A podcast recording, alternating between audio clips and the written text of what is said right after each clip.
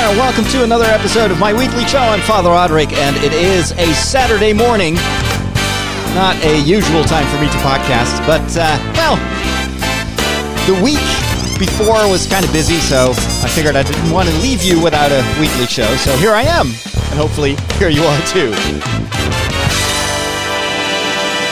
This episode is brought to you thanks to my patrons over at patreon.com slash Father Roderick. They help me do this work, and I appreciate it tremendously. And in return, I record for them a special podcast every week, and that podcast is not available anywhere else. So if you want to listen to that, if you're curious, or if you just want to help me out, or both, then please take a look at patreon.com slash Father Roderick. Do you know what's going on? This is what's happening in your world.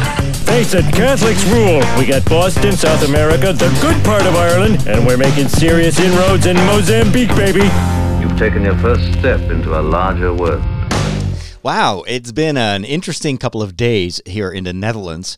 Uh, the coronavirus, or more specifically the COVID nineteen virus, has finally uh, reached our country, our small little country. We were this little black dot in the middle of this very red Europe, where almost everywhere we, we had we saw cases of uh, the COVID nineteen virus affecting people. Um, in some countries, of course, it's it's pretty severe.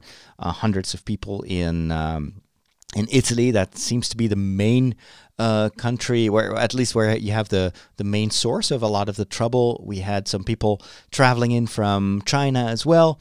Um, I think the well, at least one case in the Netherlands right now is linked to the situation in the north of Italy, and the other case is still being examined as we speak. Actually, they were doing some tests on uh, the the women in Amsterdam and her children to see if they, um, well, if they carried. We know from the women that she she carried the virus, but we don't know for the children. They did have some symptoms. Um, there is still no. I'm looking at the at the news here. There's still no uh, uh, no extra information about that.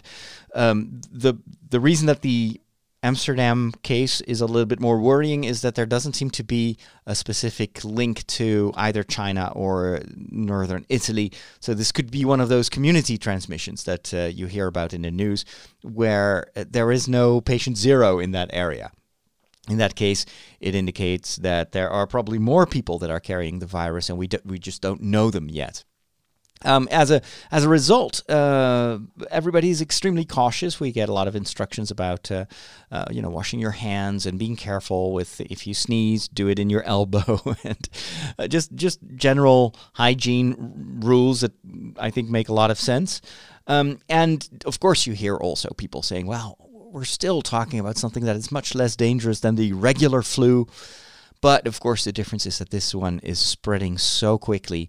And uh, even though the mortality rate may be lower than some other viruses, it's just the it, just the amount of people that could be uh, affected by this virus um, in, in a very short time that will uh, cause many, many people to die, especially the, mo the more fragile people. So it's, it's easy to say, well, hey, only two percent is going to die, so I'm probably going to be fine.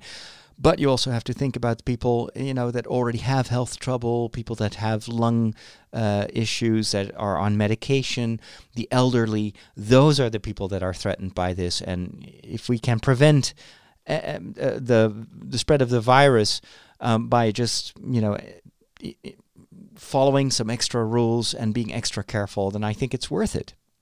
Um, the bishops in my country have actually issued uh, pretty strict rules for uh, Sunday Mass, or for Mass in general.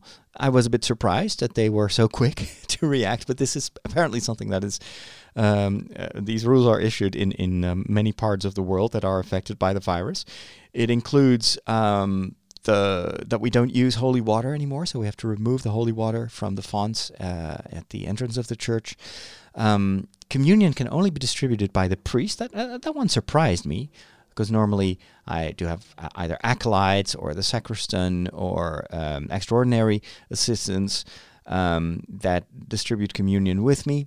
In this case, that is no longer uh, allowed, probably also to kind of just minimize the risks. Um, and communion on the tongue is also uh, forbidden. So we can only d distribute communion on the hand. Or uh, people can, uh, if they really don't want to receive communion on the hand, uh, they can um, have what's called spiritual communion, where, you know, in your heart you uh, you connect your or you, you open yourself for for the presence of Jesus without physically receiving communion. You will still um, be able to experience the grace of of of, of uh, well of of uh, encountering Jesus in the Eucharist. So, um, and then were there any other rules? Oh, yes, the sign of peace. Um, normally people shake hands or they embrace. Um, that's also no longer uh, allowed. So I'm kind of on the fence whether to even invite people to, to give each other a sign of peace, because I'm afraid that people will still shake hands out of routine. Um, or if we could just skip it um, and, and just uh, go straight to the uh, to La- Lamb of God prayer. We'll see. Um, I'll just ask uh, uh, the local, the parish churches, what uh, what they think is, is the wisest. Now, of course, this all implies that I cannot be sick. that is that's hard nowadays. I've I've I've got a case of the sniffles. Um, now, of course, uh, the symptoms of corona are very different from what I have, but this is the time of year where a lot of people are actually suffering from the common cold, which actually is caused in at least twenty-five percent of the cases by a variant of the coronavirus, not, of course, this particular one. Uh, this is a corona. The, the common cold is caused by a coronavirus that has been around for many years, and people actually expect, or experts expect, that this um, new coronavirus, COVID nineteen, will actually also become one of those seasonal flu-like viruses that will do the rounds. And uh, but, of course, the difference is right now we don't have Uh, antidotes. We don't have um, uh, you know, medication yet for this specific type. So maybe in the future this will be something that will be part of our, you know, the, the yearly cycle of viruses. But at least we will have medication for, uh, to uh, to do something about it, which we don't have right now.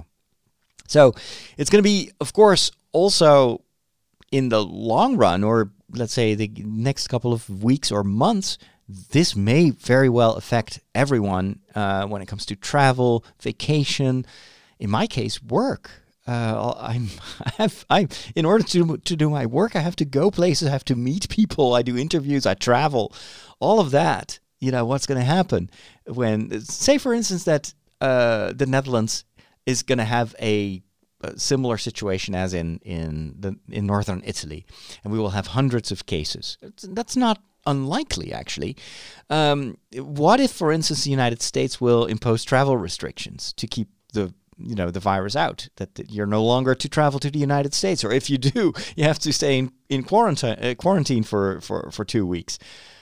If that happens, then my year plan is going to be severely affected. Already now, I'm not sure if I can travel to Rome right now. Of course, people in Rome will tell me, "Well, oh, of course you can. There's nothing wrong here. You don't see." And I'm, I'm, I'm pretty sure that that is the case. That you know, there's, it's very unlikely that you will catch the virus, but there is this possibility.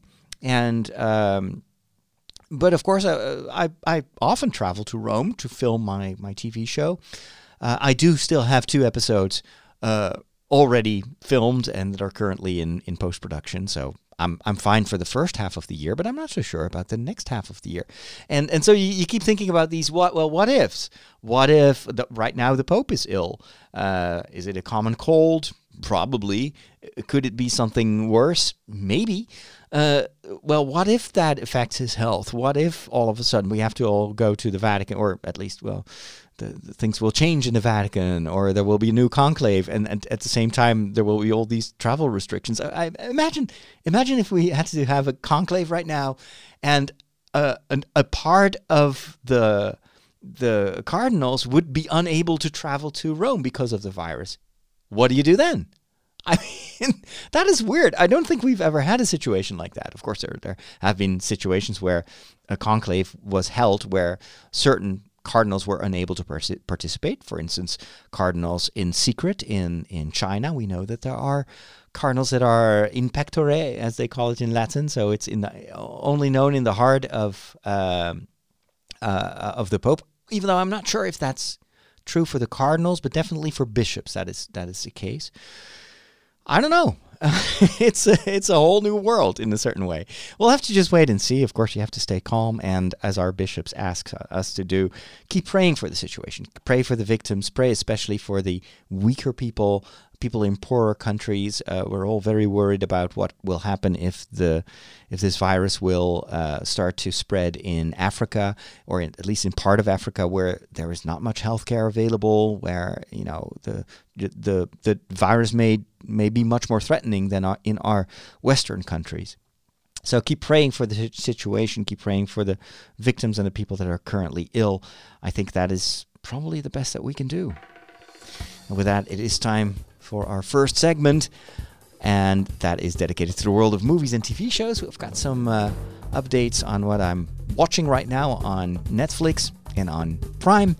And I finally watched a movie that many of you have already watched, and that supposedly takes place in the Vatican and in the region. And that is the movie The Two Popes. I have some very strong opinions about that movie, so this is the place to share them with you. How do you not like movies? They're predictable. Like, the guy gets the girl, and that kid sees dead people, and Darth Vader is Luke's father. Not liking movies is like not liking puppies. They're fine. I just get bored and never make it to the end. You know, you need a movie education. You need a movication.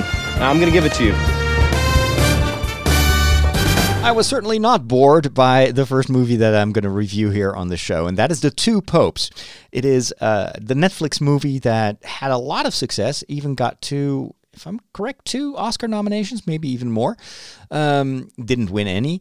Uh, and uh, I've heard a lot of people raving about it because it's a touching movie, it's funny, uh, it's personal, it, uh, of course, has to do with two people that we know very well from, you know, recent news and recent years, uh, namely Pope Benedict the sixteenth and Pope Francis.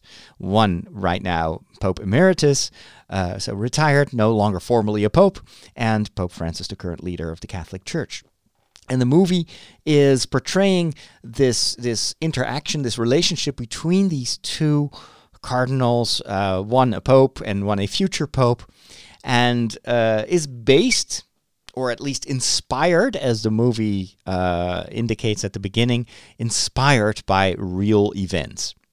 Whereas at the end of the movie, you will see a disclaimer that says, well, Uh, yeah, it's inspired by. It doesn't mean that it, all of this happened, and uh, you know, don't uh, don't uh, uh, don't make too many assumptions based on what you've seen here. This is first and foremost a work of fiction. I think that is something that a lot of people missed. I think and that's my biggest beef that I have with the movie. Let let's let me first summarize what I think about the movie. I think it's a fantastic movie.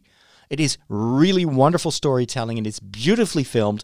It, the dialogue is fantastically written. Acting is, is superb. The special effects, and this movie is full of special effects, because, you know, you, they film in the sixteenth Chapel, all that. You know, none of that was filmed in the Vatican. None of it was filmed in the Vatican. Maybe just a few short shots that you see mostly from regular real news channels. That is what you see.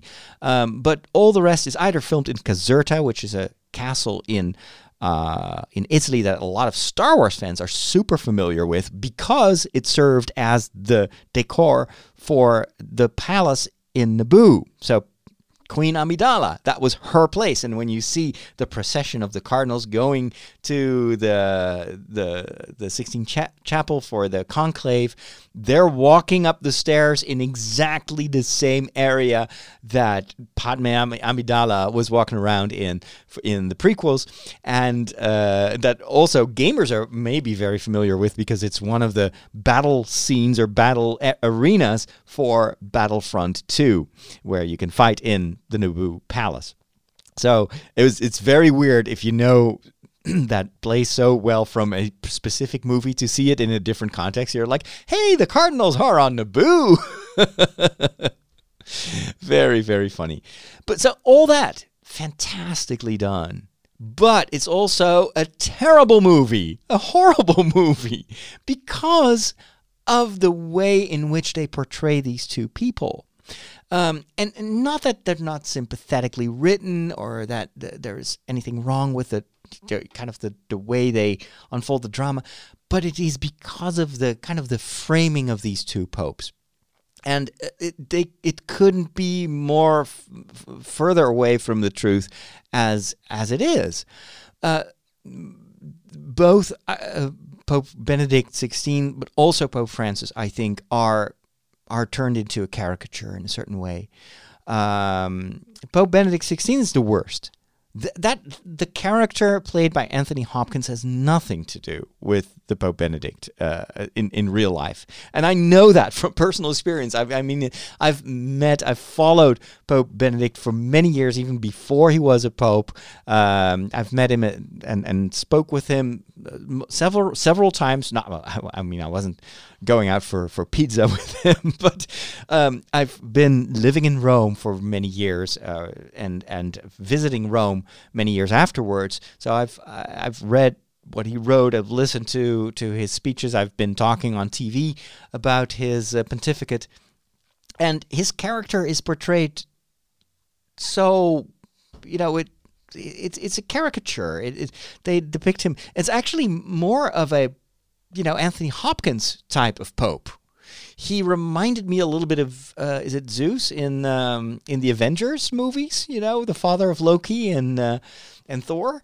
Uh, it, it, it's it's a kind of a grumpy, uh, very um, conservative type of guy. Not very pleasant. Very uh, rude, I think, in his interactions. That has nothing to do with real Pope Benedict. Pope Benedict was or, or, was very kind, a very good listener, not rash at all. In you know, he was certainly not interrupting people when they spoke, or I mean, quite the opposite. He's very kind, very warm, uh, friendly, a little bit shy. So the total opposite of the way uh, Anthony Hopkins plays him. And I think what Anthony Hopkins plays is actually the kind of the the version of, of Pope Benedict and, and even before that Cardinal Ratzinger that was um, that was made up by the press, uh, where they they called him, you know, the the the, the watchdog of the Vatican, and uh, seemed to um, want to portray him as a, a very rigid, Um, unpastoral person, and that's just not the case. So what I really resent is that, and a lot of people take this for granted. I mean, they watch this and it confirms the bias that, that they already had from, you know, the reporting in the media about Pope Benedict, and so it just it confirms them. Like, you see, you see how, how much of a jerk he really is. And then in contrast, of course, you got this super popular, friendly, um, humble Pope Francis, who is is uh, uh, kind of a, a bit shy, uh, loves his pizza and uh, his his soccer and his, uh, his you know, dancing the tango with the Pope, with Pope Benedict. All that is also a caricature. I think that um, the, definitely, I mean, the, the the the actor who plays Pope Francis, I think, really is is closer visually and kind of in the overall way he comes across, closer, I think, to what Pope Pope Francis is. But but I think what the movie overdoes is, you know, the softer side of Pope Francis. Whereas uh, we know that Pope Francis has a pretty, you know, he knows what he wants. He can. He's a Jesuit. He's he can be very directive, and very kind of strict, and can be angry as well. You see that a little bit in the way they portray his past in uh, in Argentina. I think that's actually one of the sequences in the movie that I liked the most. It gives a lot of context to uh, to the story of Pope Francis, and also to the things he says. And so that is one of the merits of the movie. Uh, if you see where he comes from and what that country went through, and how difficult it was for him as the leader of the Jesuits there to, you know, to make choices in this super, you know, difficult, dangerous, very politicized uh, environment, and how much he learned from his fellow priests and from the Jesuits that he had to work with, how important it was to live among the poor and to listen to their suffering.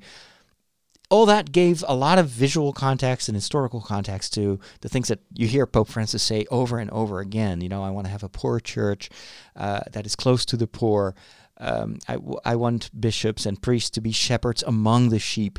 Um, all that becomes much more uh, tangible, I don't know, linked to his personal story. And so that affected me a lot in a positive way. That's what I really liked. But I, I also thought that, you know, Pope Francis is is is not the the kind of soccer cheering. I mean, he's he's got a lot of humor. He, um, And he is uh, much more spontaneous and uh, a very different character compared to uh, to Pope Benedict. Um, but I think that they they also miss some of the more um, stricter aspects of his of his character, and sometimes sometimes his lack of patience, or um, you know, his irritation sometimes when when things take too long, or um, yeah. So, but anyway. Uh, This, of course, is is these are choices that were made for dramatic purposes. It actually says so in the disclaimer at the end. The problem that I have is that it's not that, that it doesn't make for a good story, because it certainly does. And actually a story that is moving at times. I think it's a wonderful advertisement for the sacrament of confession. I actually heard a lot of Protestant people that watched this movie um b- b- uh, you know, I heard how much they were touched by by seeing what this sacrament of reconciliation means to Catholics and means for to these popes. And so in that, even though I thought that the the confession that we that is filmed um, where we hear Pope Benedict again is so far remote from the facts, uh, as if Pope Benedict had, you know, be, being complicit in in not handling the abuse crisis well. It's like, oh my goodness, almost everything that Pope Francis has done to combat the abuse crisis in the church was instigated and started years beforehand by Pope Benedict, who was much stronger and much more on the ball than his predecessor, Saint Pope uh, Pope John Paul the Second. So, you know, uh, anyway, but so the movie has merits. It's also, um, I think there are some really beautiful spiritual quotes in there. Um, So it is it is inspiring at a certain from from a certain point of view, or at a certain level. So in that respect, the movie does a lot of things very well, but it is still kind of making a lot of people believe that this is we're actually watching these two popes as they are, and well, I can guarantee you that is absolutely not the case.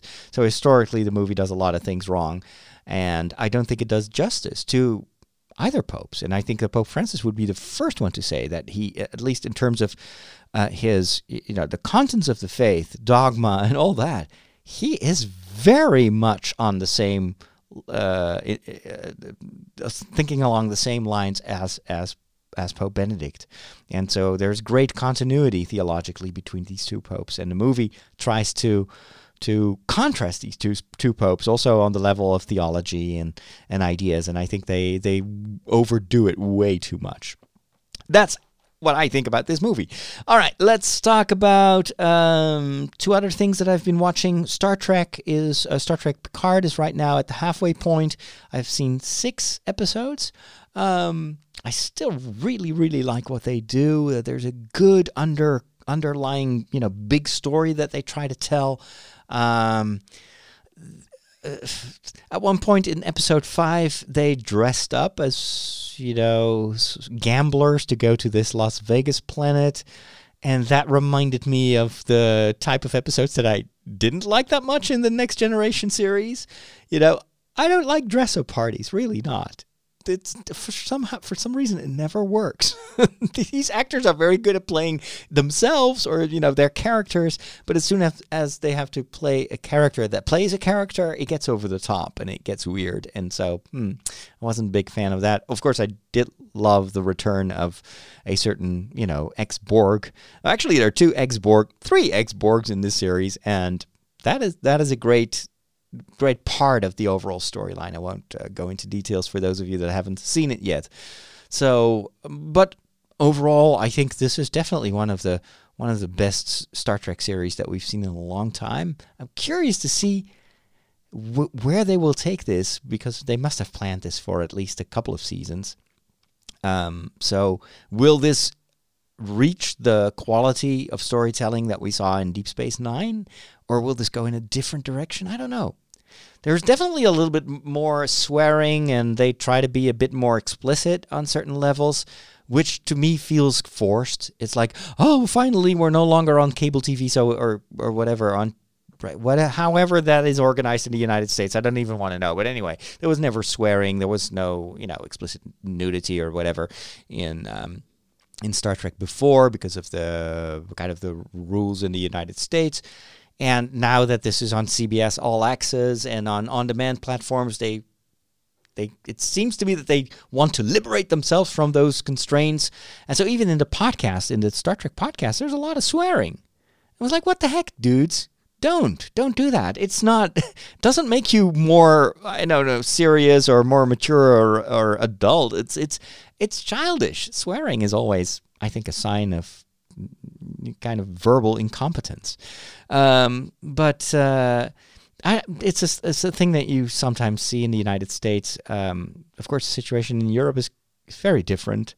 Um But it's almost as if there is this this rebellion, like, oh, if we don't have to abide by the rules, then, yeah, by all means, let's just act, add extra non-functional nudity and swearing, lots of it, and more graphic violence because, well, you know, you can't have enough blood uh, and shooting, so let's, let's, let's go over the top with that as well. So, eh, I don't know. Those are, the, those are minor details, but it's still, in that respect, I'm actually...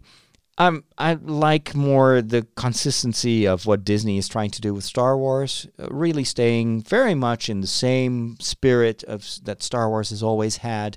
Um, and uh, I've been watching the seventh season of Clone Wars, and it's just really good storytelling. Of course, these episodes were, were the first few episodes were written several years ago, so this was still uh, when when George Lucas owned Uh, Lucasfilm and the whole franchise.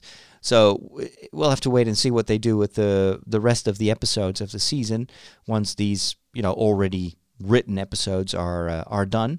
But so far, so good. I like it. It's not that I'm like, oh my gosh, this is the best thing ever, but it's good stuff, and it's very much in in line with what what the series has been uh, since its inception. So it's it's it's good, and I hope they will end on a high note. I'm pretty sure that they will have some big storytelling uh, surprises for us in um, well in the in the next few weeks. And with that, it is time for the Peculiar Bunch. Catholics rock.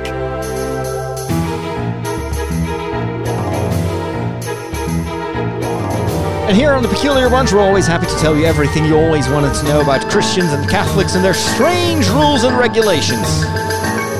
Catholics can be a peculiar bunch. No meat on Friday. No meat? What do they eat? Light bulbs?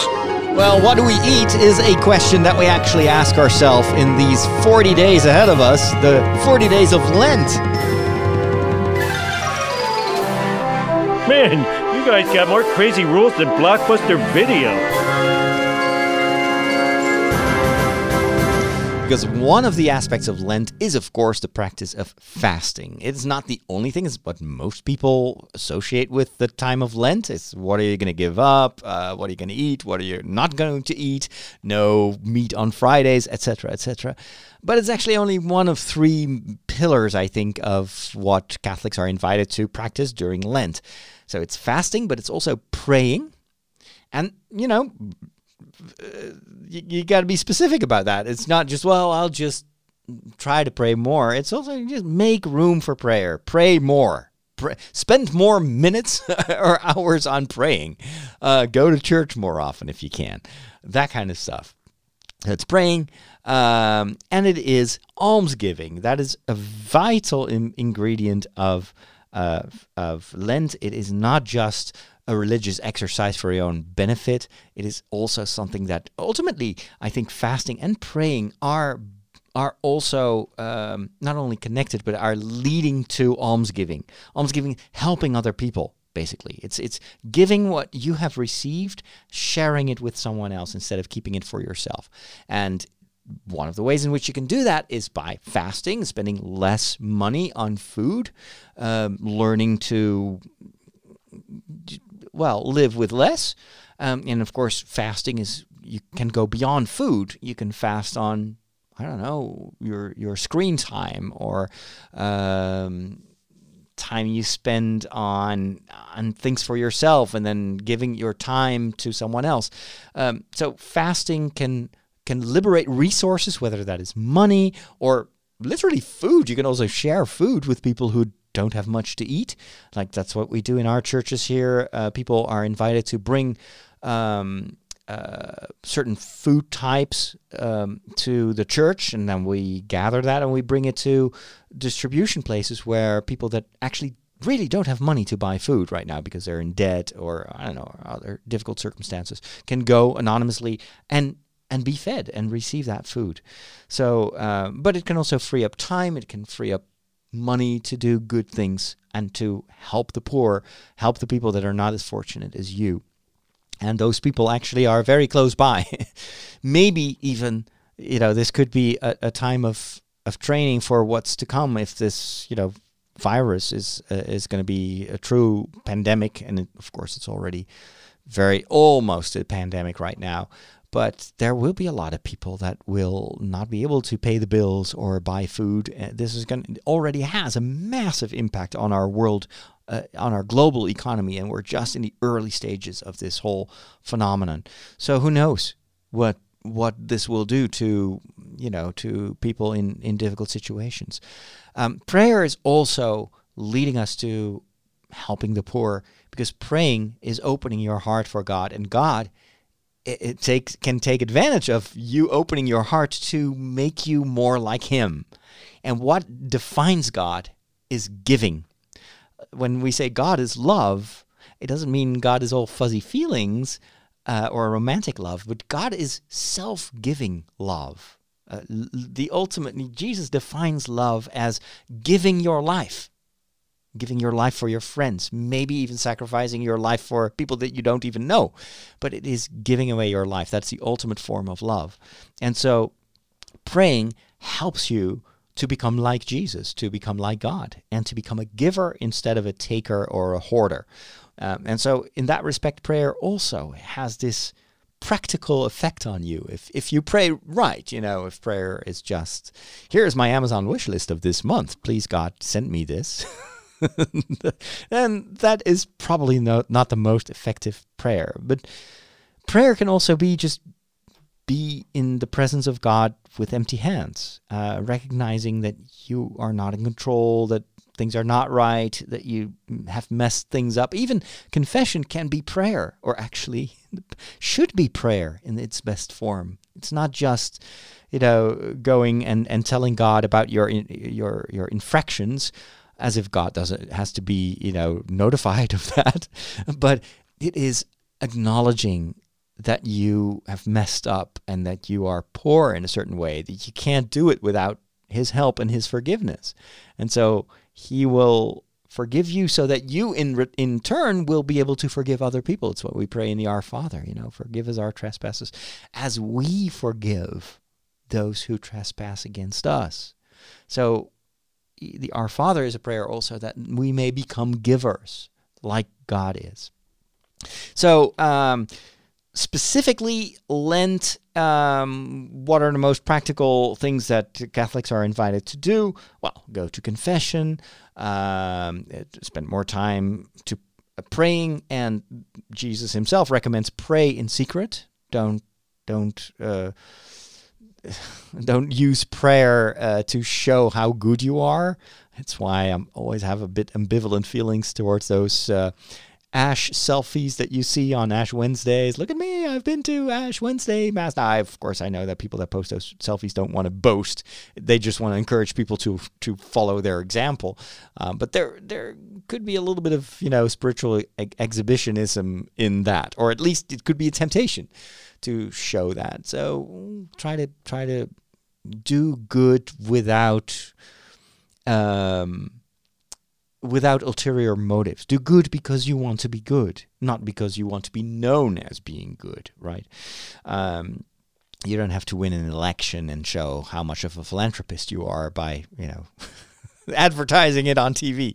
Um that's that's that's not how almsgiving works. um, and then uh, fasting, it is, uh, we have only a few days that are obligatory in that sense. It's uh, it's pretty lenient nowadays. So it's Ash Wednesday and, and Good Friday. Those days you're uh, uh, required to not eat meat and uh, also to eat only one meal. And you can have two smaller snacks that together are not one meal. So it's pretty lenient. Plus, it's only for a certain age. So children are not supposed to, or are they can, but they're not, well, they're not uh, uh, obliged or not required to fast, as well as older people. Um, you know, if you're uh, an, uh, among the elderly, you're not, you're not uh, supposed to, or you, you're actually, you're invited to, you can, but it's not compulsory to fast. Uh, and then uh, in certain countries, and this is dependent on, you know, the bishops' conferences, in some countries you're not allowed to eat meat on Fridays.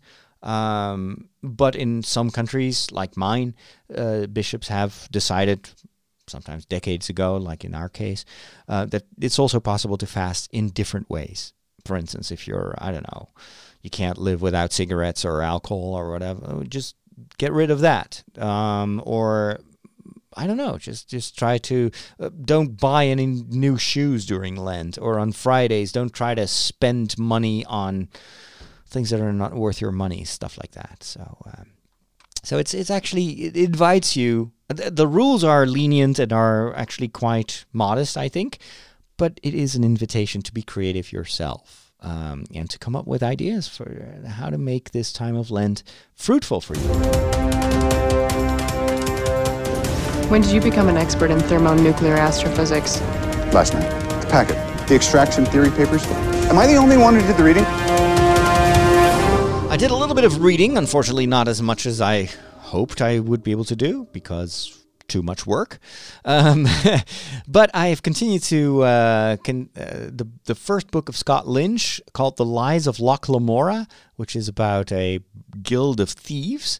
And it is an entertaining read, although I'm getting a little bit impatient. I've now read about two hundred pages. And I'm wondering, starting to wonder, okay, where is this book going? It's interesting to learn the backstory of how this, you know, main character became a thief, and and, and there's a lot of world building, and then you read about certain of their heists. But I miss like a general story. I, I, I like, what is this book about? What is the bigger picture? Um, I haven't found it yet, and I'm already at page two hundred, so it's starting to annoy me a little bit. It's like, if this is just a uh, you know, a sequence of uh, stories about how they robbed uh, certain people, um, and it goes in a lot of detail. It's very well written. It's an easy read, um, but it's also a little bit inconsequential. I'm like, why am I reading this? I I don't know. So I'll continue. I'll try to plow through this book. Um, to give my before I give my final assessment, but so far, um, like, it's entertaining. But I I have better books to read. Um, then I read uh, read a non-fictional book uh, written by a brain specialist in the Netherlands who's pretty well known from T V, Eric Schroeder. Schroeder. I don't know how to pronounce it in with an English accent. In Dutch, we would say Scherder. Scherder. That's horrible. Scherder. Anyway, so he's a, he's one of those, you know, brain um, uh, professors, and, and, and a very good teacher. I, he's written a lot of books. He's often on T V explaining how our brain works. And so he wrote this, uh, or actually he reads this audiobook called Brains Want to Read. And uh, it's a short book. It's only eighty-four pages. Uh, it's unv unavailable. It's only available in Dutch. Um, but there are similar books available in, in the English language. And I always love, you know, learning about how my brain works, and uh, it helps me also understand why sometimes I act in certain ways, or why habits are difficult to form, et cetera, et cetera. And and also helps me explain, or helps me helps me understand why sometimes we're se we're seemingly so irrational in in the things that we do. So it helps us also understand uh, other people and, you know, like groups of people. So in this book, he really um, makes a strong, uh, how do you say that? He he advocates reading even at a very young age, and, and that is apparently right now a big problem. Kids don't read anymore. F this year, for the first time in decades, children are no longer listing uh, reading Harry Potter as, you know, one of their favorite pastimes. Um, and that's kind of a shock, because it's been f this, you know, Harry Potter was kind of top of list for children. It was such a well-known series, and and did so much to to help people, to help children read. And that's starting to erode, and a main cause, according to the, you know, the research, is that children are spending more and more time just looking at screens and just watching T V, playing video games. Reading is uh, is is Um, not as popular as it was a couple of years ago. And, and this is a, an ongoing trend, and it's worrisome. And, and this book explains why, because reading is one of the best exercises for your brain. Um, reading is, is actually uh, working on many levels in your brain to form connections. That's basically what brain development is. It's not just creating more brain cells. It's also, it's all about the connections. Um, that's why, for instance, learning multiple languages is so good for your brain, because it's, it's, it forces your brain to form new connections. The more connections you have, the better your brain will function. Uh, creativity is also part of the, the, um, That was one of the things that are, are signs of a well-functioning brain. And the more creative you are, and the more you, you exercise your, your creativity, the more creative you will become. It's very interesting. And reading, in a sense, is also a creative, creating, creative endeavor. While you are reading, your brain is creating images. It's forming words, inner words. Um, you have... Uh, memories that are involved. And so uh, the more you read, and especially if you read at a young age, the better it is for your for your, for the development of your overall uh, your brain, your intelligence, your social intelligence, your sense of humor, um, your problem solving abilities. All that is stimulated by just reading. And so it goes over a lot of different types of reading, reading regular, you know, book books, paper books, uh, the difference with uh, reading on tablets. Uh, one of the issues that he has with um, like e-reading is that, that especially for kids, is that a lot of these children's books on e-readers are chock full of, you know, special effects and uh, uh, distracting interactive things that uh, d that take away the focus of the child. And so focus, concentration is a very important aspect of reading. It kind of joins, uh, I, I recorded a video on my YouTube channel a couple of weeks ago about speed reading, or at least uh, how you can read one book per, per week. And, and one of the things that I uh, advised is, you know, focus, uh, shut off your phone, put it away, only read on a on a, on a dedicated e-reader so you don't get all these notifications, turn off music, turn off the telephone, uh, shut the door. And the more you are focused, the, not only the faster you will read, but also the more the reading will, uh, will train your brain. Um, So focus is part of that. And the more focused you read, the faster you will read, the more also you will remember what you read. So they did all sorts of, and, and he uh, spices it up with a lot of research that has been done over the years. Um, and it, it, well, I mean, it's a little bit too much information to reproduce here. But keep in mind, um, the reading is something you should never give up on. Um, I've had a time in my life where I thought, oh, I'm not going to read that book. I'll just watch the movie version of it. Well, Eh, I'm, I'm backpedaling on that. Sometimes it, it actually, watching a movie can sometimes help you for, with this inner picture of what's happening. And so for me, it's been helpful sometimes to uh, get at least an approximation of what these characters look like. For instance, in The Lord of the Rings and the books of Tolkien, having seen the movies, now that I reread the books, I have this mental image of what these creatures look like, what the world looks like, the overall atmosphere. And, and so it it's, makes reading more immersive, because sometimes it's, especially with fantasy literature, it's kind of hard to imagine all that stuff if you've never been in, you know, the areas or the type of nature that they describe, or if you've never seen the monsters, like, I don't know. Um, so anyway, that's what I've been reading. And that's what I wanted to share with you. What else is on my list? Oh, we're going to move to a new segment. I figured out how to play different jingles on this device here, so we can talk about food. Four fried chickens and a Coke. And some dry white toast, please. Because it's Lent.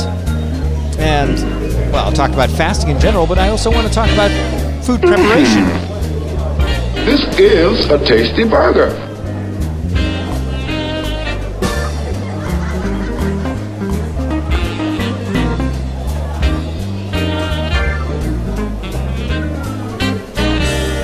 Gonna eat that?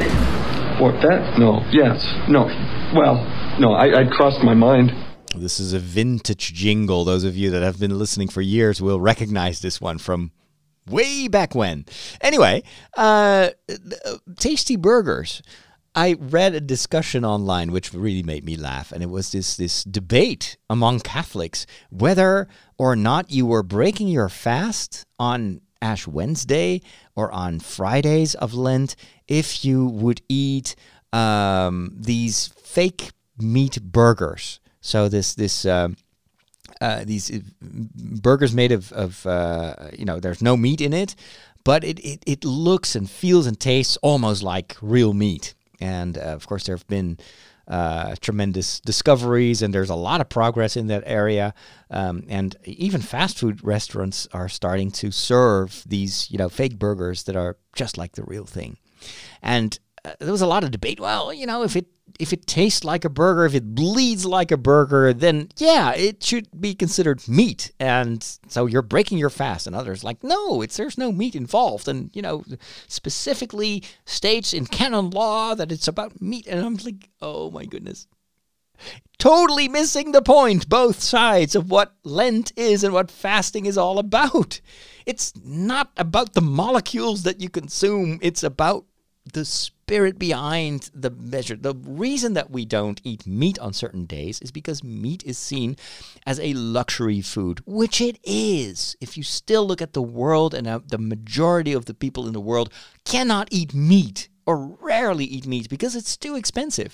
And of course, there is a hidden cost of meat, because you may say, well, hey, meat is not that expensive anymore. And if I eat fish, if I go for salmon, On, on Good Friday, that's way more expensive than meat. So, well, I would say if that's the case, don't eat salmon on, on Good Friday, because you try to keep it simple. It's all about, but there's also, I think, a, a discussion that we need to have, or that Catholics should have, about what is the real cost of meat.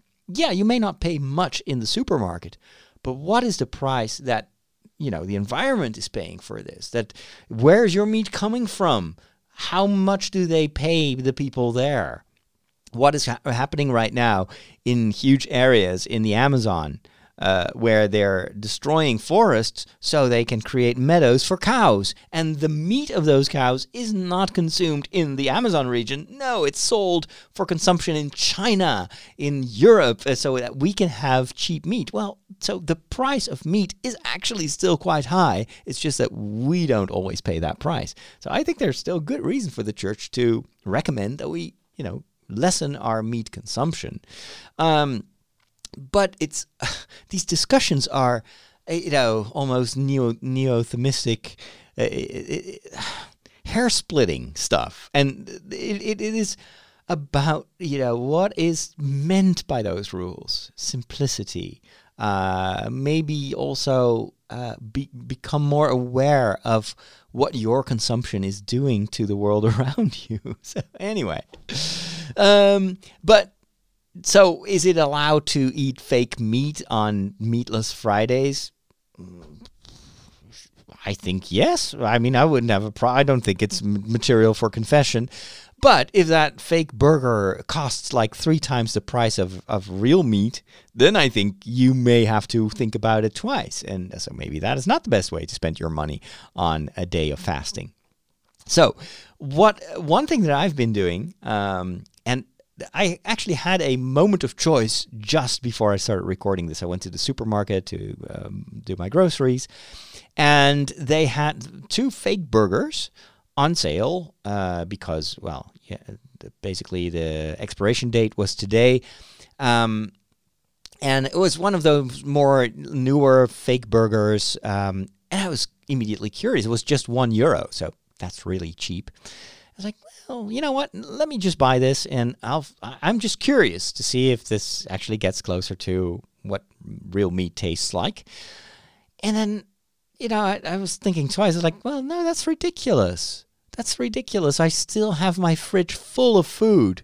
There's actually so much food in my fridge right now that I can't add anything, especially to the uh, low temperature part of the fridge.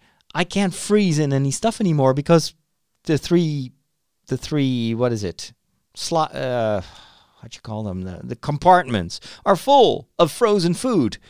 So, of course, I could buy this burger and it's only one euro, but I still have frozen burgers in the fridge, and which I have frozen, I think, in November, and I still haven't eaten them. So uh, this is ridiculous. I, I put back everything that was on sale. I was like, why don't I spend at least the first few weeks of Lent using the food that I have? And there is a lot of food in storage that I bought because it was on sales. Usually if I have something in storage and I don't use it right away, it's because it was on sale.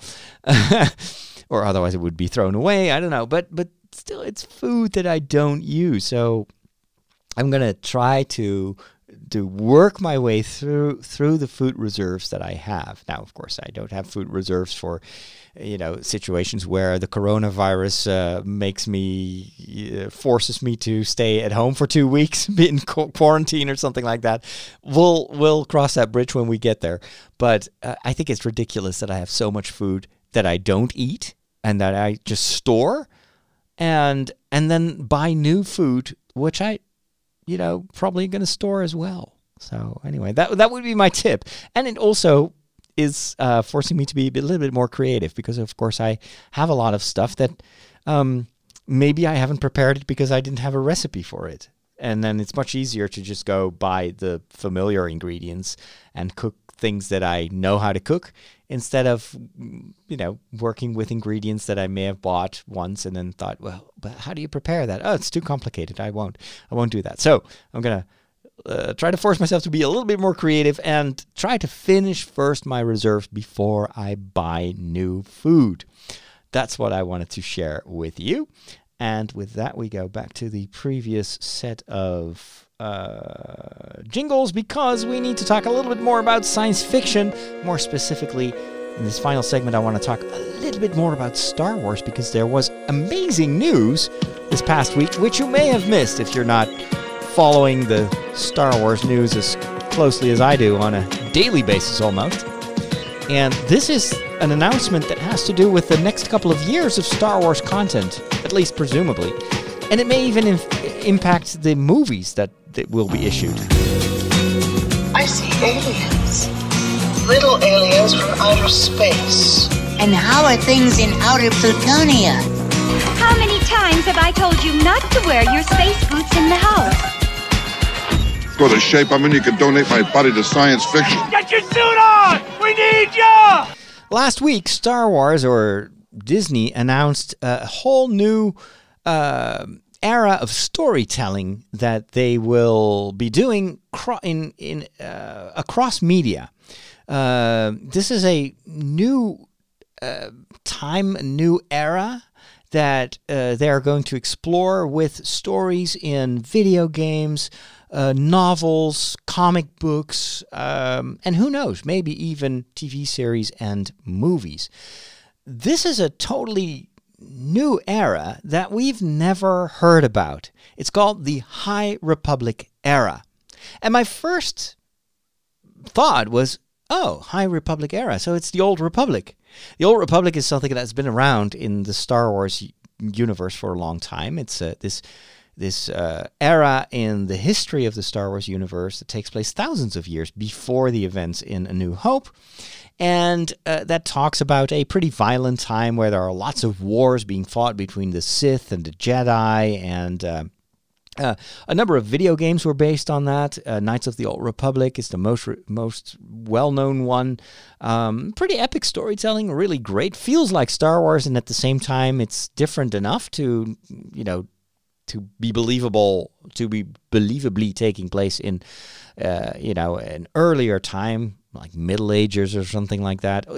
The the, the one issue that I sometimes had with the Old Republic is that uh, the the looks of it are still too close to what we know from the current Star Wars area, uh, or era, I should say.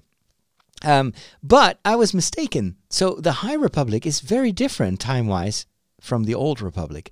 The High Republic era is uh, actually situated about two hundred years before the events in A New Hope. So in, in Star Wars story uh, or history, Star Wars, would you say that, counting? Uh, A New Hope is like the birth of Jesus in a certain way. So it's always like so many years before A New Hope or so many years after A New Hope. Uh, so this is two hundred years before we get to know Luke Skywalker. And it is apparently exploring this time when the Jedi were uh, at their at the height of their of their civilization, if you can call it a civilization, or their culture. They were not yet uh, under the rule of the Senate, so they were more an independent uh, community of people that were mostly there to keep the peace. And uh, there are no Sith in that time. At least there are probably Sith somewhere in the darkness hiding, but they are not taking part in in the political arena or in the in the events of, of world history at that time. Um, so the big issue, of course, is if this is such a time of peace and prosperity and, and the Jedi are still the Jedi in their most ideal form, where's the story in that? That's not going to be very interesting. And so uh, uh, Lucasfilm and Disney issued a trailer where they show how they got together a whole bunch of writers to come up with ideas on how to create stories in that High Republic era. And uh, they asked themselves an interesting question, and that is, what would Jedi be afraid of? Now, I love that question uh, because it's it's a challenging question. What is the thing that challenges the Jedi the most? And the answer that they came up with, with is chaos. Jedi are all about order, bringing order, bringing balance. And so chaos, uh, an enemy that is chaotic, that is random, that is unpredictable, that doesn't seem to be motivated by logical things or by, I don't know, in, injustice or anything, but they're just violent because of violent violence sake. Even, even the Sith, you know, it's dark side, but there's a certain logic in how they proceed. It's a, there's a certain predictability. Um, I mean, the, the return of Emperor Palpatine and The Rise of Skywalker was in a way predictable. It's, it totally makes sense from his perspective. And almost everything that unfolds in The Rise of, of Skywalker is, in a certain way, makes sense if you follow the logic of the, the characters involved. Um, so in this new storytelling era, um, the enemy doesn't make sense. And so that is, I love that.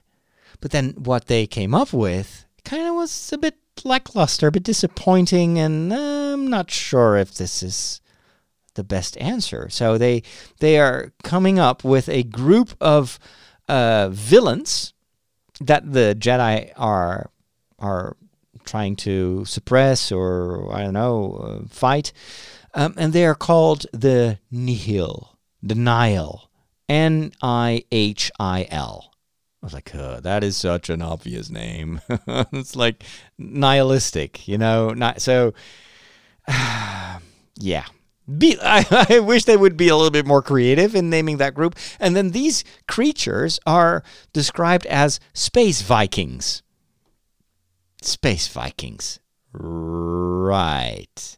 So just very violent alien creatures. And then they showed us some concept art, some paintings, et cetera, of what these space Vikings supposedly look like. And so you see, for instance, like a red alien covered in tattoos, wearing this huge mask and armor, and then you've got a green, looks like a Twi'lek, uh, and she's also wearing this huge oversized mask, helmet thing. And I was like, oh, not again, you know, faceless enemies. That is not interesting. And and they did the same with the Knights of uh, Knights of Ren. To me, that was the weakest element of the of the sequels. The Knights of Ren, they're introduced, but they remain totally faceless. They don't have a backstory. I'm sure that in comics, et cetera, they will develop that, but they had no function, and not, they were not very believable, nor were they very threatening, I think, in the in the especially in The Rise of Skywalker. I truly hope that they would do more with that group, but they didn't. And I think one of the issues is the way they look. They have these helmets, and, you know, they're not Darth Vader, you know? So uh, one of the things that make Vader and Boba Fett work as villains is that there is a lot of humanity in the way these stories are played. The Mandalorian is a true, and even takes off the helmet at one point. Um, and and Vader too, you know, with the prequels, there is a real human being somewhere behind that mask. But these space Vikings look so random and so generic, and so it's going to require some very, very good storytelling, I think, to make this more than just this generic Star Wars setting. It just... I like that they're going to try to open up this new era, and so they, this may also be kind of laying the groundworks for future movies. One of the issues that Star Wars has, or that Disney has now that they have, that they own the franchise, is that other than Marvel, that can use uh, uh, decades of material that's already there and well-known villains and, and heroes, Star Wars has none of that. It's got a little bit of expanded universe, but most of that is based on the movies. Um, they have the Old Republic, and that is thousand, a thousand years ago. Um, but that doesn't really, you know, capture the imagination of uh, of a global audience. I mean, it's known by the Star Wars fans, but I bet you that they're m the majority of people that have gone to watch the Star Wars movies don't know anything about the Old Republic. So that's probably not a very good... Uh, idea to just dive into that right away with a movie. But maybe with the High Republic, they're setting up uh, a kind of a, a playground for f and, and, and create all these stories, and then just pick the best of these stories and turn them into movies, or the, pick the best characters. We'll have to wait and see. I'm curious what they will do, but so far I'm, I'm not really on board yet with the way this looks. But uh, then again... This, this is just the first announcement. Um, we'll see if we get good stories. Anyway, that's it for today. Thank you so much for listening, and uh, I wish you a wonderful weekend. I'll be back next week, and if you are a patron, of course, stay tuned, because there will be another show for you in your Patreon feed. Patreon dot com slash Father Roderick.